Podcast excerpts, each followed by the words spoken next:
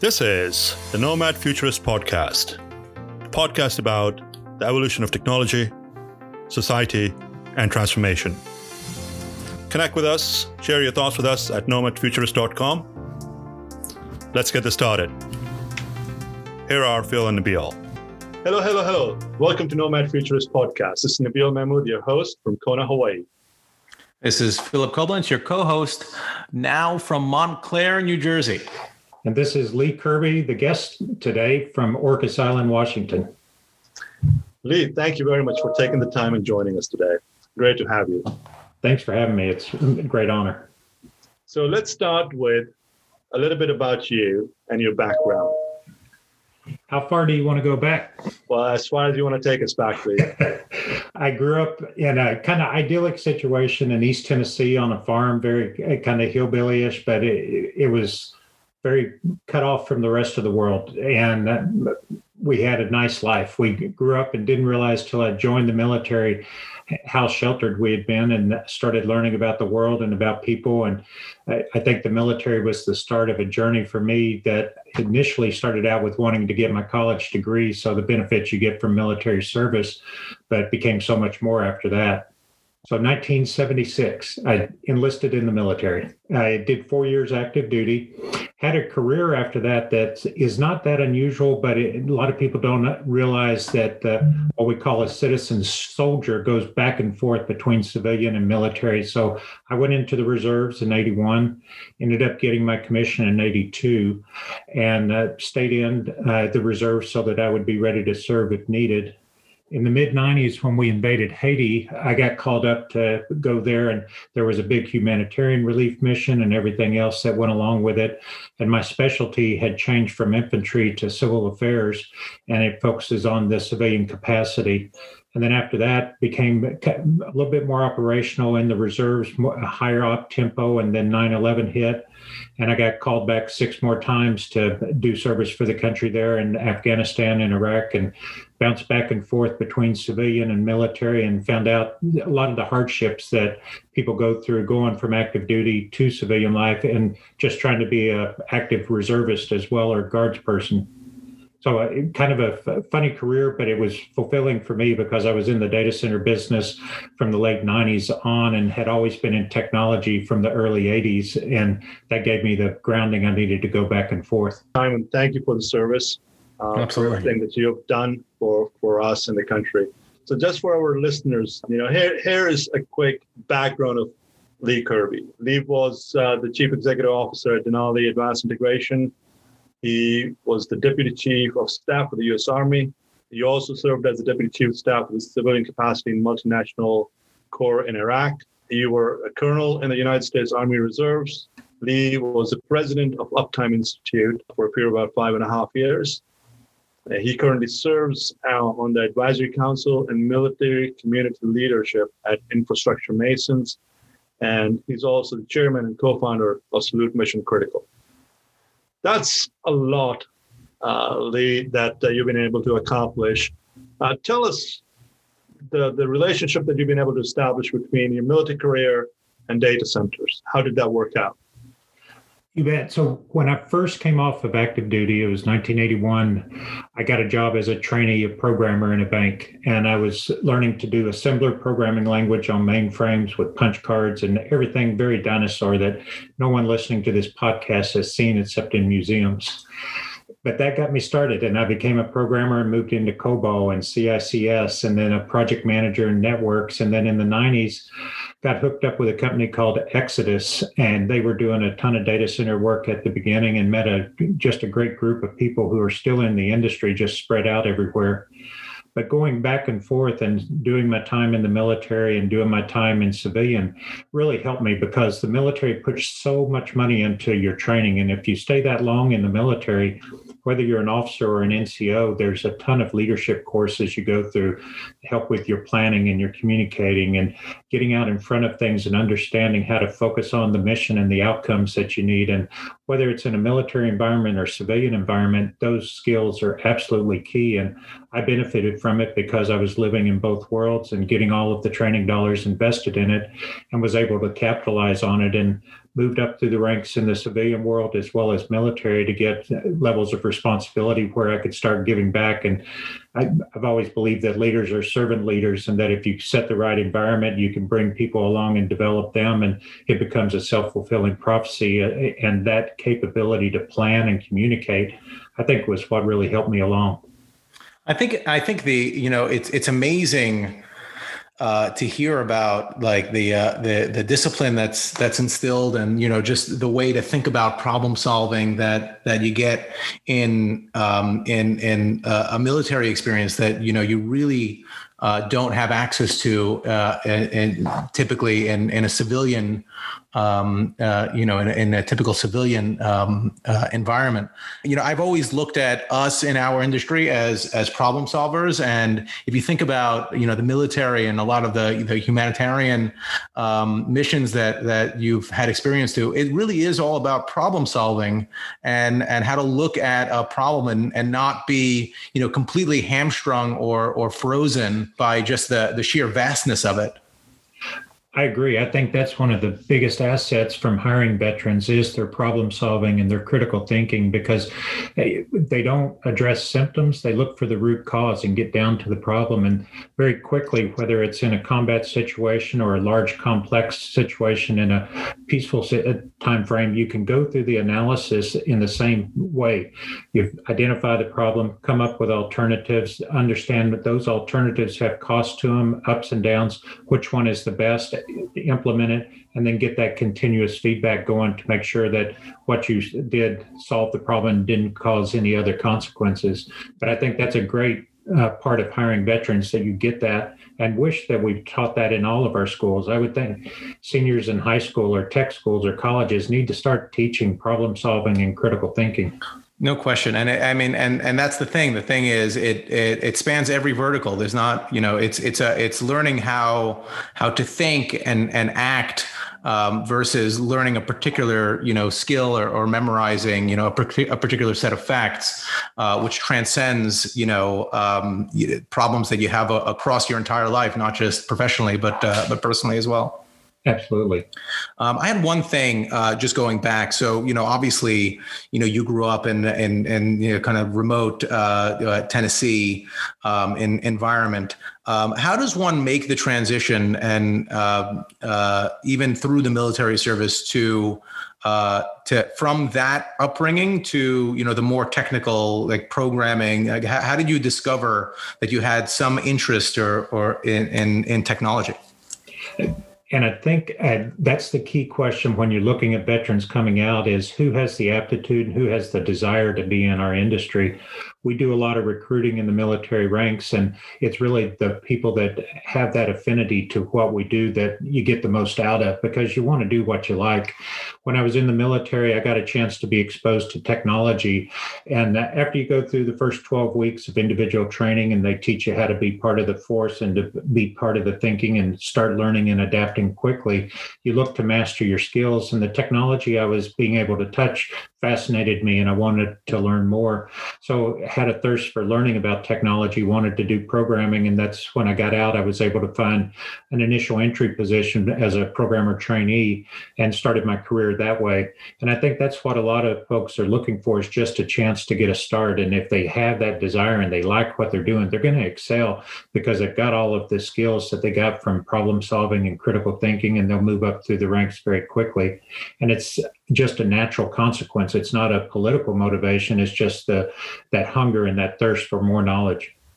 So in a way, you were kind of put into the position where whereby you were exposed to the technical elements that you're involved in now. Yes, got the exposure to technology. I got out of the uh, beautiful hills of Tennessee and found out that there was more than just uh, running the cattle and raising the crops. And although that was good and fun, there was something else out there, and I, I loved it. So the, I followed the technology path rather than going back home. So, in your current endeavors, do you feel that are we giving a similar level experience to the generation that's currently serving? In, in military capacity and or that's coming out into the civilian world that they've got the same or similar options that you had when you were growing up? I think eh, like any big problem, there's no good black and white answer, but there's a lot of companies out there that are doing great jobs. You look at some of the programs in the hyperscalers and how they're attracting veterans to their programs and training them. They've made a choice, a conscious choice that they need either cyber technologists or they need software developers, and they'll put those boot camps together and they'll bring veterans in that have passed their screening and give them a chance to go through that training and get into their ranks. at Salute, what we wanted to do was not just go for part of the population because every year there's 200,000 plus veterans transitioning out of active duty. There's also 800,000 plus reserve and guards people. What we wanted to do was open it up to all of them, not just the te- technically experienced ones that could prove a track record, but to infantry, to truck drivers, to cooks, and show that they could learn quickly to do what they do because the one thing that we as a society have been doing is we got real smart. We love tables, and we have these. They're called MOS translators, or in the Air Force it's AFSC, or the Navy calls them specialties. But they'll plug that little number in, and they'll push you down a path as to what you did. But if you plug in the infantry MOS 11 Bravo, you'll send that person down a security path. There'll be a security guard. But if you look at what they did in support of that in the military, it's not all every day engaging with the enemy and shooting them. To be able to engage with the enemy and shoot them, you've got to maintain your equipment, your communication system, your weapon system, and you're doing it with procedures and you're following those procedures. And as you start looking at that, that's a data center technician. So our theory was we could teach anybody that has gone through that kind of training and adaptability to be a data center technician as long as they want to be. And we've proven that we're now eight years down the road, we've put about 2,000, more than 2,000 through the system. We've got 400 full time staff, and they're all infantry and cooks and truck drivers and mechanics and helicopter repairmen and things like that. How, how do those people deal with being on the civilian end now versus a very disciplined, structured lifestyle? Like anything, it was a transition to go into the military. It's a transition to leave the military too. And sometimes you hold on to the past and you need to let it go and leverage the positives of it. You don't always have to, yes, sir, no, sir, yes, ma'am, no, ma'am. That just doesn't fit in civilian society. But once you make that break and you start understanding culturally how to adapt, but then leveraging what you learned in the military with the problem solving and the leadership skills and the critical thinking, getting out in front of things and understanding that any decision has consequences. If you do this, what does it mean? And going through that consequence management chain of thought as well. I think those are the skills that you want to keep a hold of, and you can drop some of the formality, but it does take some time. Uh, depending on where you're at, the military does a great job of indoctrinating and changing you just in those first 12 weeks. They're trying to do a better job of the transition out. It's tough because you get a government agency trying to train you how to be a civilian. That doesn't quite work. So I think we need to step up as a society and accept that there's going to be some training and transition we as companies need to do. And it's going to be worth it because you can see the ROI when you bring them in veterans are by by far more loyal as far as tenure of employees go. And if you transition and train them and get them a, uh, hooked into your mission, I find that veterans love having a mission bigger than themselves because that's what they did in the military. And let them understand the why. Once they know the why, you got them. Outstanding. So before we, you know, move forward in the conversation, one of the things that I want to know from you, Lee, and I've known you for only a few years, maybe ten or more. Uh, I want you One to tell. getting old. I want you to tell us the story behind you starting Salute Mission Critical. You bet. It was 2012, and I was retiring. Uh, you come to a point, you've done 36 years, you're a colonel, and it's time to go. So I, I was fading off into the sunset, but I, I loved the service. I loved the people I was working with, and I wanted to continue serving. And working with a friend of mine in the industry, Jason Okroy, we came up with the idea that We've got the relationships, we've got the know how. We could put the training protocols together and we could build a company that hires veterans, trains them, gets them the experience. Some of them will, just like the military, some will stay with us and become part of our leadership team. Others will move on into our clients. And it's it worked out. The funny thing was when we started it, there was an unemployment problem. We'd had a surge. There'd been a lot of forces sent to Iraq. We had a lot of young people coming off of active duty, like a quarter million a year. We'd also had a recession in 08, 09, I believe it was, and the unemployment rates were high. But even though they were high for veterans that were prior enlisted and had done their tour, they were over 20% unemployed and considered unskilled. So we wanted to change that notion that they're not unskilled, they're just not appropriately skilled for what they need. If you'll accept responsibility for training them, and we could prove to people that we could do this with any skill set in the military, that others would jump on the bandwagon. And there are some that uh, many companies that want to hire veterans, but they look for those that can walk across the Navy nukes and the communications technicians and stuff like that. But there's so much more than that. That's just a small piece of the pie. So we wanted to open up the whole pie to the industry. Well, that's a great initiative, and thank you very much for engaging and you know starting that. Kind of fits in with the same philosophy that Phil and I have with Nomad Futurists that we want to educate the younger generation and steer them in the direction whereby we can pass the baton on to them as as we sail away, like you said. And one other part of that that we found out is we got these this training program together that could take anyone from the military and put them into it. We started testing it out with the concept that think about the other half of the equation with a veteran. There's the military spouse who moved every time that they needed to to support their spouse, who did the planning it took when their spouse deployed. If you want good planners and project managers, I think military spouses have all of the key ingredients for multitasking, taking on all the responsibility of the household, planning all of that, as well as having a contingency plan if their spouse did not return, and going through that in a way that keeps their emotions in check, but still able to meet the demands of what their position requires, that's a great project manager. And we've proven that. And I think that's why we got recognized recently for our military spouse program. But they're a missed asset. They're a gem that people overlook all the time. And I think that if we're going to look at a whole generation or a whole new resource pool, veterans, military spouses, and even other industries, our industry needs to know we compete for those and get the training programs in place to be able to take advantage of the other skills they have. It's, I mean, it's a totally brilliant um, concept, right? It's a, the, the idea of um, you know, putting value on uh, the the the day to day experiences uh, as opposed to just you know what would go into building a typical resume. I mean, if you think about um, the experience of a uh, of, someone in the military or a military mm-hmm. spouse, if they had to translate that into a resume, like what they have to put up with on a day to day basis, it'd probably be like a 15 page document yeah. where they would have every skill set that you could possibly want in another person. Exactly. Um, and uh, it just a just brilliant uh, uh, the notion of um, taking that and, and applying it towards an industry like ours that is so um, uh, so perfectly suited for that type of meticulous, disciplined approach where it's really procedurally based um, where it's not necessarily you know the skill sets are ever evolving because the systems are, are ever evolving. So you know it's difficult to find someone that has you know a, a specific skill set that makes sense in uh, with with um, the, the current makeup of a data center um, on a day-to-day basis because those those that, that underlying infrastructure is ever evolving. So someone that has the ability to to pivot like you said and adapt um, and and follow procedures is just perfectly suited for for our industry. Uh, I think the only reason I didn't think of it is because I was never in the military. So.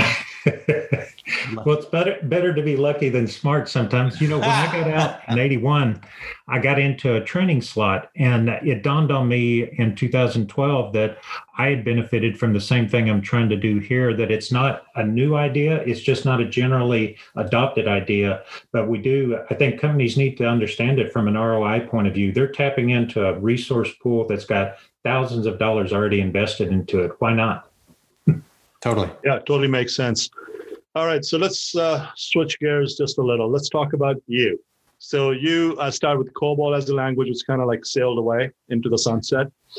How have you kept- the New Jersey, with the exception of the New Jersey Unemployment Office, who's still looking for COBOL programmers? That's funny. so how do you keep up with technology? It's a you got to have that thirst to continuously learn and i think that's another skill of veterans is adaptability always learning and always having to stay ahead of things. So as you're learning cobol you start wondering what's the next thing. At that time the next thing was this cool thing we called kicks cics and make it be on a screen instead of on punch cards. And so you start learning kicks on the side and d- decide how you can make the move to become a kicks programmer. And after that it was the advent of pcs and networks and i got into distributed computing and got a chance to work on project teams and used my project management capabilities that I'd actually leveraged from my military planning skills and moved through the project management ranks. But I think that young people coming into this industry that have a thirst to learn and love technology will continue to find that in any of the companies that they're in. Even if you're working in what can be considered labor intensive work, like Salute is a lot of hands on work at the site. Everything you're touching is new every day because you're working with some very complex equipment. And that's what people love. If you listen to the stories of some of the folks in our ranks, what they love about this industry is they have to stay on their toes, they have to always learn. And if you love learning, this is a great industry for it. Yeah, it's a lot of mental stimulation on a day in and day out basis. Yeah. Having said that, people that you're engaging, people that you're bringing in from the military service into the civilian world, into data centers, there is that gap that we currently have in the space that they, they, they were doing a certain job before, whereas now they're into technology or system integration, whatever the case might be how are you bridging that gap of education or that tenure that they don't currently don't have? About 10 years ago, there was the belief in our industry that everybody at a data center needed to have an engineering degree or at least a bachelor's degree with appropriate experience that's not right. We've seen that change now. You know, high school education with experience and the right training is more than sufficient for the on-site services. If you're going to get into designing and complex troubleshooting, absolutely you need engineering education. And what we do, we've had several folks that have come to us, worked with us, gotten the hands-on experience, gotten the thirst gone to school on the side like i got my mba but it was all on the side. And that's the way people do it is they have the thirst to learn and they get their degree and then they take a position that's more of an engineering position and either move up within salute or move to one of our client positions. So there's got to be that balance of professional development and training and you have to take that responsibility. And i think that's what people with that drive and that leadership characteristics will do is take the responsibility to train themselves on what they want to be doing in five years or 10 years and do it now. You know i guess if if we pivoted a little bit uh, to where we are today um, you know we have uh, this this you know insane like historical pandemic going on um, where uh, particularly as it relates to um, in-person work and in data centers and, and, things like that that have been disrupted along with every other you know industry and supply chain uh, going down. How has that impacted what you guys do Great question. Uh, a lot of people look at the pandemic as uh, changing everything we're doing. I think they're right. And it's going to change it to the good. It's reduced the number of people that people want at the data center site. A lot of our teams and our model that was really taken off before the pandemic is even more so now. And we staff data centers with less people because we train them on all of the functions typically you'll have at least three vendors on site if you've got people on site. There's the security there's the mechanical and electrical and there's the it and we train our teams to be multi-skilled operators and as they need more engineering depth they go up and escalate to an engineer to help. But at the site level you can have less people if you break down those silos and man it with the multi-skilled operators because security is not a full-time function.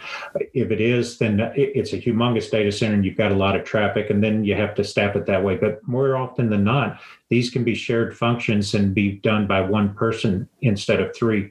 And uh, we've seen that model take off. As far as deploying technology we did see some of our clients slow down on their projects, but others put the uh, foot on the gas. Uh, we've got one project we're halfway through where we're traveling to over 120 countries and upgrading the capacity because of the demand that's been going on because of the workforce has changed. It's working from home and the demand on the networks and the environment. So there's been a lot to keep up with capacity and being able to deploy the technology the thing that we were fortunate about is our workforce is used to uh, we call it MOPP gear in the military but we're used to putting on suits to work in environments that are hazardous. And we're used to that changing uh, every minute every, every day. And in the covid environment these protocols change either at the city state or country level rapidly. So we have a team that works on coordinating all of this and communicating it out to the teams very much like a military operation as to what posture they need to be in what kind of cleaning do they need to be doing before they get to the site and after they leave the site and all the protective equipment that they need to carry and wear with them that works for us and we're considered an essential service so we're able to get across borders. And for by and large we can get through most borders just with a whole bunch of coordination with the government but that's another skill that we bring from the military. And so the environment's been hectic and crazy but it's shown adaptability as key to learn the new situation overcome it make the mission requirements happen and get the job done yeah, I mean, I think uh, I, I could not think of a, a, a, workforce that's more suited to, uh, to to this kind of ever changing environment. And one of the things that I'm thinking with uh, what you guys are doing is that you know those companies that would uh, maybe have wanted to hire people in house to staff uh, their projects might not want to take on the risk and and and you know the potential you know issues associated with trying to deploy in an in-house workforce in the existing environment. So why not turn to uh, to to uh, someone like you uh, who can who can deploy that talent and resource and make it you know kind of an all-in solution where they don't have to worry about you know how to uh, how to handle the the ever-changing um, you know restrictions and requirements. I think, uh, of course, it benefits us, but uh, in a good way because we are used to working in high risk environments and we just adapt to that. So it, it's a win for everybody. Uh, have you run into any issues uh, from a supply chain standpoint when when this whole thing started in terms of like finding PPE for your staff or or any of those types of things that, that you've you've heard about in uh, in even state and local governments? There's been some creative sourcing we've had to do in some countries to get all the PPE we needed at times, but that's pretty much worked itself out. But we're starting to see in the supply chain in general and manufacturing of parts and different things that there is a longer period of time because plants are being staffed differently than they used to. And I haven't seen the big impact yet, but I just feel like after this next wave, we're going to see some bigger impacts as to the supply chain coming in with the bigger equipment. I just haven't seen it yet. So, Lee, what do you think uh, are the, the biggest challenges our industry should prep for for the next three to five years?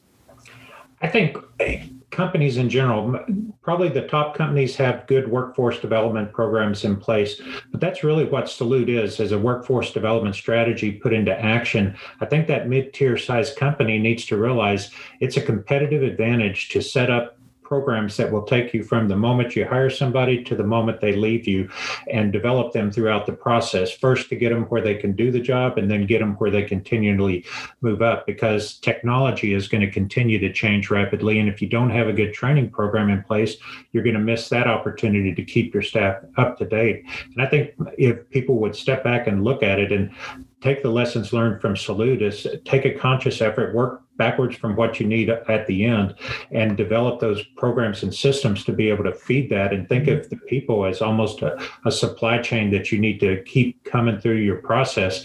I think that would help our industry out. We've got some major players out there that seem to have revolving doors between their HR departments and they just steal from each other every year or two. And it's same people, just different company name. And it would be nice to get a little bit of stability and to be uh, thinking of this as in terms of a workforce development strategy.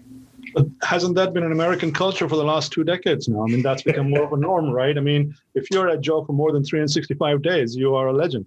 Yeah. Start how, how, do we, how, how do we change that? How do we change that whereby the employer and the employee actually have a work, healthy working relationship? I, that there's a lot of changes way outside of what we could do, but I think it's cultural. I, I, think that they need to think from the point of view of establishing a culture where people want to be part of it, where they feel like it's an inclusive culture that as long as you perform and as long as you give, you're going to receive as well. And that that transparency all the way up through the chain of command that people are communicating openly and they're working with the people whether it's the lowest rung or the highest rung, that they're treating people with respect and they everybody knows what the mission is, everybody knows what their part is. Because at Salute, whether you're the CEO or you're the guy that's just now putting in air filters in the data center, you know what your job is and what you need to do. And I think that inclusive culture will do that. And a lot of more people need to adopt that and drive that change from a cultural point of view because culture drives everything. And you'll see that when you see your workforce just self managing and making the mission perpetuate without you having to be there and force it. I've, I've got to tell you this. So you, you are our first guest that's got a military background. There's so much structure to your conversation and the and, and the way you have described and you look at things. That's it's it's amazing. A young man or somebody that's entering into the space, what would your recommendation be uh, as to how to develop that skill set?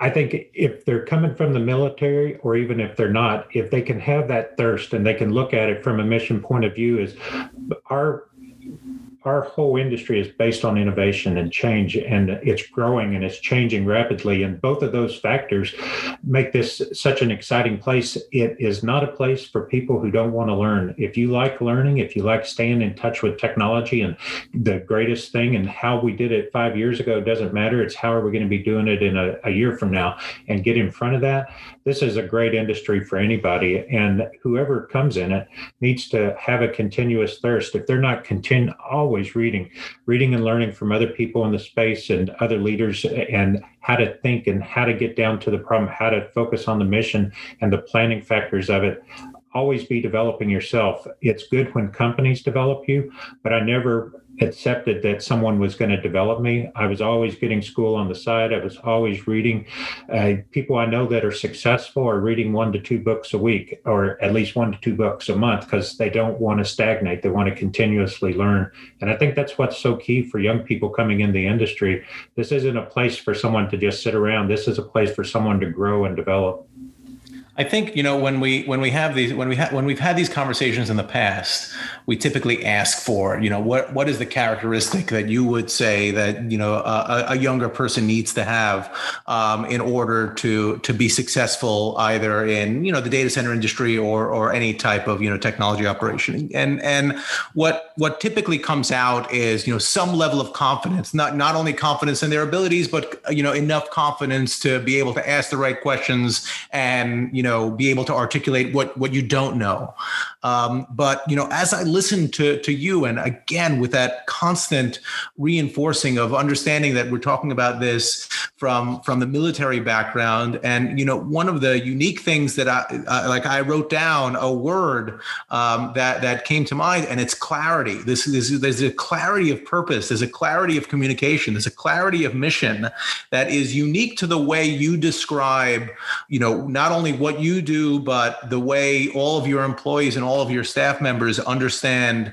um, you know, what they're doing and and and have that kind of shared purpose that I think is incredibly refreshing. That I don't think um, a lot of you know the younger generation that might not have military experience that might not that have that type of background or you know will ever have that type of background i think that's something that they really need to understand of course learning uh, critical thinking and an approach to problem solving but just that that moral clarity that clarity of purpose is so uh, important and so refreshing and it makes you answer questions in a way that is just authentic and believable whereas you know a lot of the people will will bring in. I don't want to name any names, but you get the sense that they're like playing this role of you know how they think they're supposed to be because they are the CEO or this co-founder or the COO and you know they they want to make sure that it's clear that you know the thing that they that, that they came up with is you know such a unique spin on it but there's just not that authentic clarity um, that that I think is has been instilled uh, in you from that kind of military background. Well, I appreciate it. That's a great compliment. I, I don't know how to follow that up. So, Lee, what advice would you give someone wanting to enter into a space? And also, I mean, the question that I want to lead into is like, based on what you know today And if you if you were to go back in time, what would you do differently? there's there's some funny points where I've learned and I've adapted. Uh, I was working in the late '90s, and we had a, a process we thought could help with the Y2K. And if, if people weren't around then, we thought our computers were all going to fail. And we had a process, and we actually developed a tool that could crawl through and fix a lot of the problems in the software that we were dealing with. But we didn't understand that you got to fund the marketing piece. You got to get this out to market. We thought this is a great idea. It'll just take off. So the marketing was never funded, and never uh, had to put tens of thousands of hours of work into changing COBOL programs so that they would know that one in the year was 2001 or a zero. And it was just a silly process. But I learned that it's not about the technical solution if you can't get it out. You get a good technical solution is great, but you got to have the entire plan together, the marketing aspects of this, and get it to market for it to be taken advantage of that was one of my biggest embarrassments. embarrassments got that y2k was uh, uh was was was a thing sure are there any other lessons that you feel like you learned if you had to reach out to the to the younger uh, Lee Kirby and say, "Don't beat yourself up over this," or or take this path, or or you know, travel travel travel the uh, uh, the path that might not be the most obvious? Are there any areas where you would go back and tell your younger self uh, to do something differently or to think about something differently, where you made a decision maybe out of fear um, or didn't take a plunge quick enough, or or or any of that? I think that you're never going to get time back with the family. You got to balance it and you have to put the work in and you have to do things. But I'm so lucky to have kids that still love me and talk to me. But I missed a lot of birthdays and ball games by being deployed because in the military, if you're deployed for a year, you're spending a lot of time before that year getting trained to be de- uh, deployed.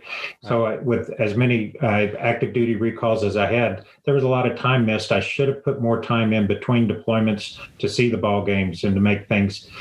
Uh, fortunately, I did enough to keep on the good side. So, as a young person, though, I would have changed my priorities a little bit to try to get more balance. I think I didn't have good balance there for a while, but better to be lucky than smart. I got through it and survived that people should learn a foreign language. No matter what language you speak, learn at least another one. I'm trying to learn Spanish right now, but I would have loved to started out as a young man and learned other languages. And uh, it's a lot easier when you're young and get exposed to it and learn the culture and get to know people and be able to communicate with them when you're not at your home base. I think it opens your eyes up to a lot of things, no matter what the language is. Like on, on the notion of finding that that balance, I know Nabeel and I have uh, have constantly talked about like a work life balance or life work balance with everybody, you know, working at home for for the last couple of uh, uh, for the last few months and and likely now, you know, with with new lockdowns being instituted across the country, you know, it's it's you know people that have gone back to the office might might end up you know going back to working from home, and it's kind of difficult to to separate from work and and pay enough attention to your family given the fact that you have all of the uh, you know all of these you know uh, formerly military folks um, in in in your organization do you guys have any type of emphasis on you know uh, mental health or finding that work life balance and and trying to instill in them the idea of, of prioritizing? Does that does that come up it comes up quite a bit in our uh, discussions, both from the mentor and the mentee, but also in our communication through the company. We talked to them, and when we first came out with the announcement on COVID and what we were going to be doing with our health and safety team and the protocols we would be pushing out, the other part of that message was t- don't think of this as just at work. Take this home, protect your family, think of your family in this regard. So if you're going into a data center, follow every procedure and follow it when you get back to the house and have your family follow it too. We've been exposed to a lot of uh, the virus, but we've kept it mitigated because people had worn their masks, washed their hands, and done the simple little things that needed at the blocking and tackling level. And they've done it out of respect for doing their job. But I think most of them have done it because they want to make sure they're taking care of their families. They don't want to go back and infect them. So that's a big part of our life is making sure that we do have the life balance. And it's salute in the training, we know that we're going to stay there and get the job done and the mission will be complete, but then we're going to have time with the family too. And you just balance it between that. So, with the current situation, do you think uh, we're, going to have some sort of a normal on a go forward basis whether it be working remotely, working from anywhere? Are we going back to the office space? The crystal ball has never been that uh, clear for me. But if I was to lay a bet, I would think that it's going to be somewhere in between. Those who can work remotely, I think going forward, are going to find far greater productivity. But there's points in your life when my children were little. It was a hard place to focus sometimes with three screaming kids. so there may be you need to find a garage or something, but there's going to be a, a different balance between where we work. And you're seeing a lot of the major tech companies coming out saying for the foreseeable future, we'll be working from home. And that's going to change the landscape too of where people live. And it might be interesting to what happens in the urban and suburban environments and even the remote areas. But if we can bridge that last mile and give everybody the connectivity they need, it'd be interesting to see what kind of get your commute back. Instead of an hour's commute into work you can spend that with the family. That's a great win from a bad situation. Your little island your little island in northern washington is going to start getting pretty, pretty busy. It is. This orcas island is the best place to be during something like this. You hear that everyone? Move to orcas island. Exactly. Uh, considering it's the largest exodus in the history of america people from new york or san francisco are moving away. Um, so we briefly touched on this. Um, I mean, even working from home, there's got to be that uh, sense of balance. The challenge is that if you look around what's happening in the market space on a global basis, um, lifestyles have changed. Uh, this, this, this era is the, the highest un- unemployment era. And people are afraid of losing their jobs, particularly when there's no social interaction and you can be terminated like the movie Up in the Air. And this time, actually, it's going to be virtual. Yeah. So they're working, they're working potentially harder. They're spending more time in front of their devices versus having that quality time. What would you suggest in a case like this for, for the younger generation or people, the life and work balance? It's hard if you are uh, kind of quarantined the way many people are. But I think the tools that we have in place help you bridge to a certain point. But there is that intimate contact when you are with a person and can talk without the screen that really builds a lot. I'm not sure how well we would have done at Salute if we hadn't already established a culture and everybody knew each other and we had the tempo down and we had the trust in each other. Because a lot of teamwork is building that trust in people you've worked closely with and it's tough in this kind of environment. And i think we're going to learn to adapt and overcome that. We've had one deployment where we were bringing a data center online but couldn't get into the country. So we did all of the training that we typically do in person uh, virtually. Uh, the teams that usually deploy as Tiger teams to get them spun up had to do it all virtually, and they were able to overcome it and do it. Longer term, they'll want to meet the staff and they'll want to have time with them to build that relationship.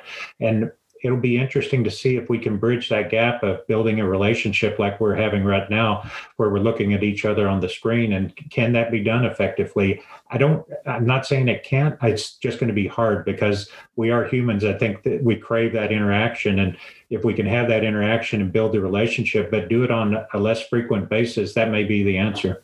Yeah maybe it's time for a hologram or virtual reality of some sort to kick in Um, and look, and I have the same feel. I have two small children, right? I have a, a, a soon to be next Wednesday four year old, and uh, and and on the other side of that, an eight year old.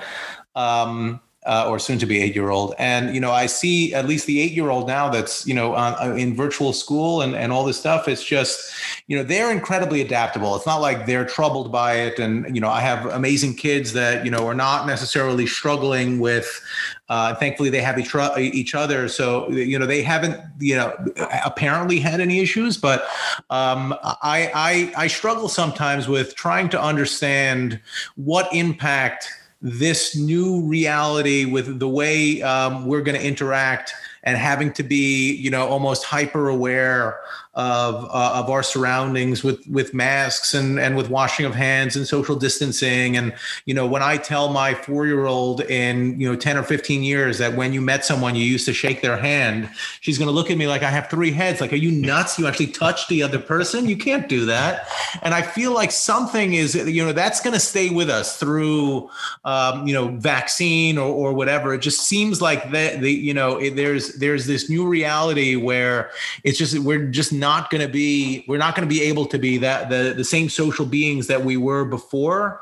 Um, and for us that have had the experience of before, you know, it is it is what it is. This is just a new reality, and we've built those relationships, and we can kind of you know reminisce about old times where we used to you know high five each other. But um, for for the kids that you know had you know a limited window of time where they got to experience like pre-COVID life, I wonder what the long term impacts are going to be yeah, it's going to be a different way of communicating. Uh, you, you go through the whole public school system and you get that emotional intelligence from dealing with people and compromising. And that's going to have to be a virtual thing now. They're going to have to learn how to bring teams together and get a goal and get a plan and communicate and all like this. And that's fascinating to me. I know that we can overcome it because that's what we do, but I miss that interaction. And I'm an introvert. I, I don't get out that much, but when I do get out, it's worth it.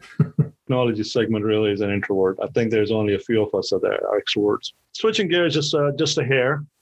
Uh, one of the questions that I love asking all of uh, our guests is that many science fiction movies present a dark vision of the future. Are you optimistic or pessimistic, considering where we're at today, about the future of humanity? I'm optimistic, and it may make me seem kind of foolish, but I can't see it getting any worse. so it's got to be ah. going up from here. Ah. We've reached the bottom. We've hit bottom. Yeah. I mean, how can you not be optimistic if you've hit bottom? Exactly. I think we as a country, we as a world, we got all kinds of things that we know are wrong that we can deal with. And if we can do that and survive through this thing and start coming together and understand we're all different and there's going to be things that go on, but there's so many divides right now in our country and the world that I think could be overcome. And technology, I think, is going to be a part of that. If we could have everybody being able to communicate more effectively through technology, that could overcome a lot of barriers that we have. But I think that we're going to come out of this like it's the human spirit and the resiliency that I think always prevails. I just don't know what it looks like exactly, but I've got confidence that as a race that we can overcome this. We may never be perfect, we never will be perfect, but it'll be better than it is now. Our sector is growing like crazy.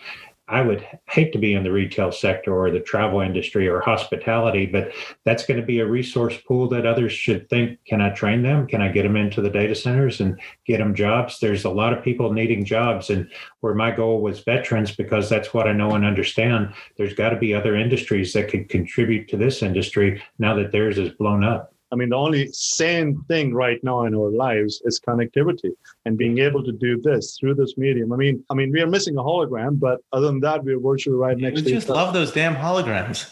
you really want a hologram? All right, fine. Just, just imagine if it was okay. like 19. Anybody that's looking, if if anybody's looking uh, uh, for something to get Nabeel for Christmas. Uh, on oh. Nabeel's Christmas list, hologram. Just get him a hologram. I mean, just imagine if it was 1980 or 1990 and we went through a situation like this what would happen?